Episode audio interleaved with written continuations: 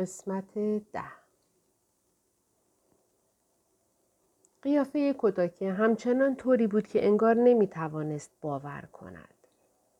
کازو با انگشتهایش در هوا اندازه پاکت را نشان داد و گفت یک پاکت قهوه‌ای حدودا این اندازه بود. یک پاکت قهوه‌ای؟ ظاهرا استفاده از پاکت نامه قهوه‌ای از کارهایی بود که از فوساگی برمی آمد. اما هنوز این موضوع برای کتاکه قابل درک نبود. کیک چشمهایش معصومانه می درخشیدن گفت شاید یه نامه عاشقانه است. کتاکه لبخند کنایه آمیزی زد و گفت نه امکان نداره و دستانش را به نشانه نفی تکان داد. کازو با لبخندی عجیب پرسید اما اگه یه نامه عاشقانه باشه چی؟ چیکار می‌کنی؟ او معمولا در زندگی خصوصی آدم ها فضولی نمی کرد. اما شاید با مطرح کردن این تصور که این نامه عاشقانه است می‌خواست کتاکه را از آن حس و حال افسردهی که هنوز داشت خلاص کند. کتاکه هم مشتاق بود تا موضوع بحث را عوض کند. برای همین با کمال میل نظریه نامه عاشقانه را از سوی کسانی پذیرفت که نمی‌دانستند فوساگی در خواندن و نوشتن افتضاح است. با لبخندی به پهنای صورتش جواب داد فکر کنم دلم می‌خواد بخونمش. دروغ هم نمی گفت. اگر فوساگی برایش نامه عاشقانه نوشته بود قطعا دلش می‌خواست آن را بخواند. کی گفت چرا بر نمیگردی به گذشته تا ببینی؟ چی؟ کتاکه به کی نگاه کرد. قیافش حیرت زده بود. کازو سریع لیوانش را روی پیشخان گذاشت و در پاسخ به نظر احمقانه کی صورتش را نزدیک صورت کی برد و گفت خواهر جدی میگی؟ کی قاطعانه گفت باید نامه رو بخونه. کتاکه که به سختی تلاش می‌کرد تا کی را آرام کند گفت کی عزیزم یه لحظه صبر کن. اما ظاهرا برای این کار خیلی دیر شده بود. کی نفس نفس می‌زد و از اینکه کتاکه در تلاش بود تا جلویش را بگیرد هیچ خوشش نمی آمد. اگه فوساگی برات نامه عاشقانه نوشته باشه باید ازش بگیری. کی یقین پیدا کرده بود که آن نامه عاشقان است و مادامی که این را در ذهن داشت دست بردار نبود. کتاکه او را انقدری می شناخت که این را بفهمد. ظاهرا کازو خیلی با این جریان موافق نبود اما با این حال آهی کشید و لبخندی زد. کتاکه دوباره به صندلی خالی زن پیراهن پوش نگاه کرد. شایعاتی مبنی بر بازگشت به گذشته شنیده بود. همچنین از قوانین آزاردهنده و مختلف آن آگاه بود و هرگز حتی یک بار به این فکر نیفتاده بود که خودش به گذشته سفر کند. حتی مطمئن نبود که این شایعات درست باشند. اما حتی اگر حقیقت داشت حالا قطعا دوست داشت آن را امتحان کند. بیشتر از هر چیز دیگری دلش می‌خواست این کار را بکند تا بفهمد درون آن نامه چه نوشته شده است. اگر چیزی که کازو گفته بود واقعیت داشت، اگر می توانست به روزی برگردد که فوساگی می‌خواست آن نامه را به او بدهد، احتمال خواندن آن نور امیدی را در دلش روشن کرد. با این حال تردید داشت. حالا که می‌دانست فوساگی می‌خواهد به گذشته برگردد تا نامه ای را به او دهد درست بود که خودش برای گرفتن آن نامه به گذشته برگردد نمی‌دانست چه کار کند به نظر می رسید این روش برای گرفتن نامه اشتباه است نفس عمیقی کشید و با خونسردی موقعیت را بررسی کرد یاد این قانون افتاد که با بازگشت به گذشته هر چقدر هم تلاش کنی زمان حال تغییری نمی کند. یعنی اگر به گذشته برمیگشت و آن نامه را می‌خواند باز هم چیزی تغییر نمی کرد. وقتی کتاکه برای اطمینان بیشتر دوباره درباره این موضوع پرسید کازو خیلی سریح گفت نه تغییر نمی‌کنه. کتاکه احساس کرد چیزی روی قلبش سنگینی می کند. پس اگر زمان حال تغییر نمی کرد به این معنی بود که اگر به گذشته برمیگشت و نامه را می گرفت در زمان حال حاضر همچنان فوساگی مصمم می بود تا به گذشته برگردد و نامه را به او بدهد. لیوان نشاط هفتگانه را سر کشید که تنها مرهم مشکلاتش بود. نفس عمیقی کشید و لیوان را روی پیشخان گذاشت.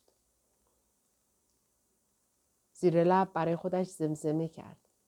درسته، درسته. اگه واقعا یه نامه عاشقانه باشه که برای من نوشته خب خوندنش چه ایرادی داره؟ اسم نامه عاشقانه احساس گناهی را که داشت از بین برد. کی با قدرت سرش را به علامت توافق تکان داد و آب پرتغالش را سر کشید. گویی می‌خواست با این حرکت موافقتش با کتاکه را نشان دهد. پره های بینیش از هیجان باز شده بودند. اما کازو نوشیدنیش را ننوشید و به آن دو ملحق نشد. آرام لیوانش را روی پیشخان گذاشت و درون آشپزخانه ناپدید شد. کتاکه جلوی صندلی ایستاد که او را به گذشته می برد. جریان خون را در تمام بدنش احساس کرد. با دقت خود را بین صندلی و میز جا داد و روی صندلی نشست. صندلی های کافه همه عتیقه، ظریف و پای چپندری بودند. نشیمن و پشتی صندلی از تشکی با روکش یشمی رنگ درست شده بود و ناگهان کتاک آنها را با دیدی متفاوت نگاه کرد.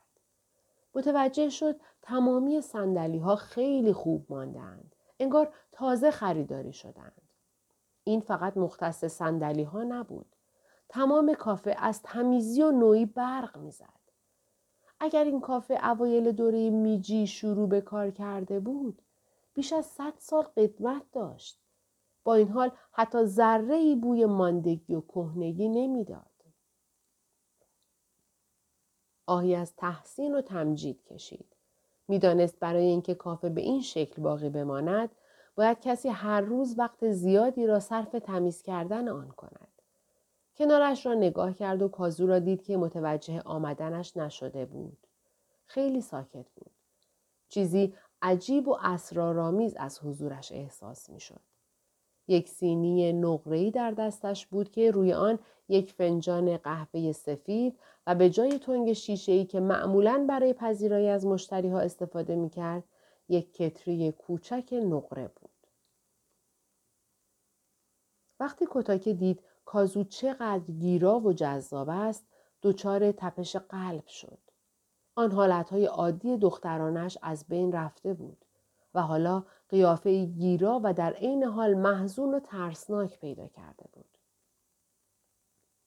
کازو با لحنی عادی اما غیر صمیمی پرسید با قوانین آشنایی نه کتاکه با عجله قوانین را در ذهنش مرور کرد قانون اول زمانی که به گذشته برگشتی تنها کسانی را می توانی ببینی که قبلا به این کافه آمده باشند. کتاکه با خود فکر کرد این که مشکلی نیست. فوساگی هزار بار اینجا اومده. قانون دوم هر چقدر هم تلاش کنی با برگشت به گذشته زمان حال تغییری نمی‌کنه. کتاکه به خودش اطمینان داده بود که با این قانون مشکلی ندارد. البته این مورد فقط مختص نامه ها نبود. برای مثال اگر در خصوص بیماری آلزایمر انقلابی در علم رخ می‌داد درمان آن پیدا می‌شد و او به هر نحوی شده به گذشته بر میگشت و تلاش می‌کرد آن را روی فوساگی هم آزمایش کند قادر نبود وضعیت او را بهبود ببخشد. قانون بیرحمی به نظر می رسید. قانون سوم این بود که برای بازگشت به گذشته باید فقط روی این صندلی بنشینی. از خوششانسی او همان موقع زن پیراهن پوش به دستجویی رفته بود. شانس در خانه کتاکه را زده بود و او باید از این موقعیت استفاده می کرد. همچنین شنیده بود گرچه نمی‌دانست حقیقت دارد یا نه. چنانچه سعی کنی به زور زن پیراهن پوش را از جایش بلند کنی تلسمت می کند. پس چه این وضعیت اتفاقی پیش آمده بود و چه نه کتاکه در هر صورت واقعا احساس خوششانسی می کرد. اما قوانین همینجا خاتمه نمی یافت. چهارمین قانون این بود که وقتی به گذشته برگردی امکان جابجایی از روی صندلی را نداری. نه اینکه به آن صندلی چسبیده باشی بلکه اگر از جایت بلند می شدی با سرعت و نیروی تمام به زمان حال برگردانده می شوی. از آنجا که این کافه در زیر زمین بود موبایل آنتن نداشت پس شانس این را نداشتی که به گذشته برگردی و به کسی زنگ بزنی که آنجا نبود. همچنین اگر نمی توانستی از جایت بلند شوی به این معنا بود که نمی توانستی بیرون از کافه هم بروی. این هم یک قانون مزخرف دیگر. کتاکه شنیده بود چندین سال قبل که کافه بسیار مشهور شد مشتریان بسیاری پیدا کرده بود که می‌خواستند به گذشته برگردند. با خود فکر کرد با این همه قانون دیوانه کننده تعجبی نداره که دیگه کسی به اینجا نمیاد. کتاکه یک دفعه متوجه شد که کازو ساکت و آرام منتظر جواب اوست. باید قبل از اینکه قهوه سرد بشه بخورمش درسته؟ بله. چیز دیگه هم هست؟ یک مورد دیگر بود که می‌خواست بداند. از کجا مطمئن باشد که به همان روز و ساعت مشخص برمیگردد؟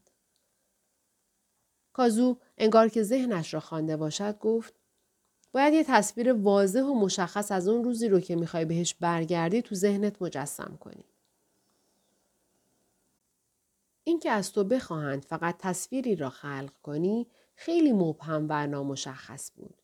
کتاکی پرسید یه تصویر؟ یه روزی قبل از اینکه فوساگی تو رو فراموش کنه. روزی که می‌خواسته نامه رو بهت بده. و روزی که نامه رو با خودش به کافه آورده. روزی که هنوز اون رو به یاد داشت. حدسی تقریبی بود اما یکی از روزهای تابستان سه سال پیش را به یاد آورد. پیش از زمانی که علائم فوساگی آشکار شوند. روزی که فوساگی می‌خواست نامه را به او بدهد این یکی مشکل بود. اگر نامه دریافت نکرده بود چطور می توانست بداند؟ علاوه بر اینها برگشت به یک روز پیش از اینکه فوساگی نامه را بنویسد غیر منطقی بود. تصمیم گرفت تصویری از فوساگی را تصور کند که در حال نوشتن نامه برای اوست. و روزی که نامه را با خود به کافه آورد این مهم بود. حتی اگر قرار بود به گذشته برگردد و فوساگی را ببیند اگر او نامه را با خود نداشت خب همه این کارها بیفایده بود. خوشبختانه می‌دانست فوساگی معمولا چیزهای مهمش را درون کیف دستی سیاهش می‌گذارد و با خود این ور آنور می‌برد. اگر نامه عاشقانه بود آن را در خانه نمیگذاشت. قطعا آن را همراه خود داخل کیف دستیش میگذاشت تا او پیدایش نکند. کتاکه نمی‌دانست فوساگی چه روزی می‌خواسته نامه را به او بدهد. اما هر جا کیف بود راه حل هم همانجا بود. تصویری از فوساگی را همراه با کیف دستیش تجسم کرد. کازو با صدای آرام و خونسرد گفت آماده ای؟ یه لحظه نفس عمیقی کشید. بار دیگر تصویرها را در ذهنش ترسیم کرد و آرام گفت روزی که یادش بود. نامه. روزی که اومد. خب دیگه وقت تلف کردن کافیه. به چشمان کازو خیره شد و گفت آمادم. کازو سرش را به علامت تایید تکان داد. فنجان قهوه خالی را جلوی کتاکه گذاشت و با دقت کتری نقره را با دست راستش از روی سینی برداشت. حرکت موزون و نمایشیش ماهرانه و زیبا بود. فقط یادت باشه. کازو مکس کرد و با چشمهای اندوهگین کتاکه را نگاه کرد. قبل از اینکه قهوه سرد بشه بخورش.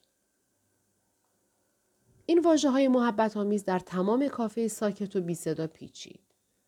کتاکه احساس کرد چقدر فضای کافه ناآرام و نگران کننده است.